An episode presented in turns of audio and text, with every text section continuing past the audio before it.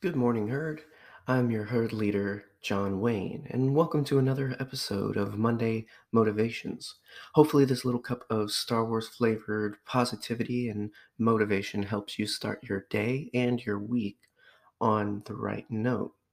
With me for this episode is my lovely co-host, A Cup of Coffee. And this morning we're getting some motivation and wisdom from one of my favorite Jedi. He has a particular set of skills and preferred life on the gray side. Qui-Gon Jinn. He was certainly a rather different interpretation of a Jedi master. Nonetheless, he's beloved for his balanced and unorthodox approach to the Jedi Order and to the Force.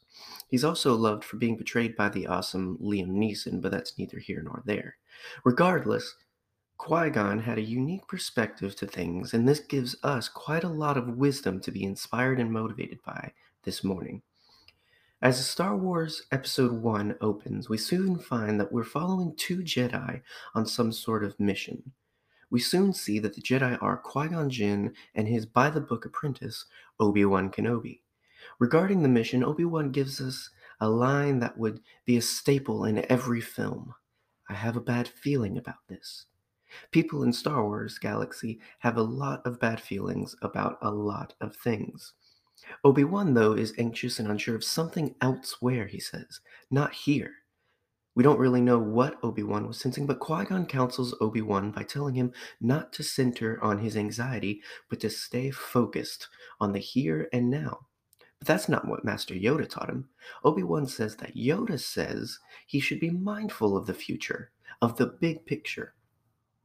Qui-Gon says simply, but not at the expense of the moment. He says to be mindful of the living force that ties everything together rather than get stuck focused on the unknown of the future within the force.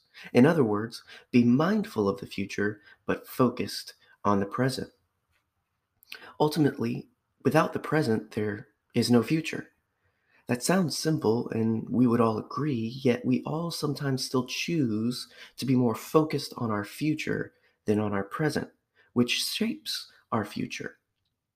This doesn't mean we shouldn't plan and have hopes for the future, looking ahead to what college I will attend, how we will provide for our family when a child comes into the picture, what will I do with my time when I retire in a few years.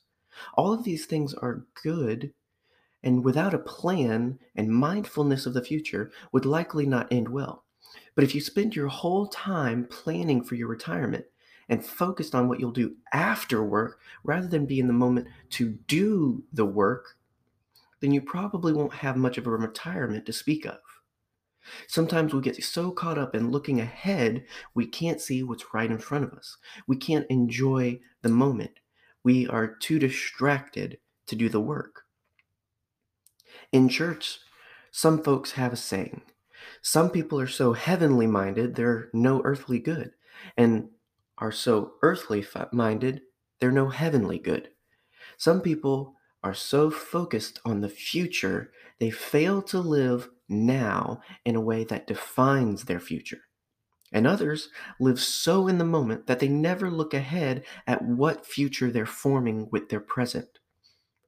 What about what I am doing now is affecting and determining my future? And what about my future is guiding my present? See, the future should help us with our decisions and applications in the present. But if we don't put in the work in the present, then our future might not look like what we want it to.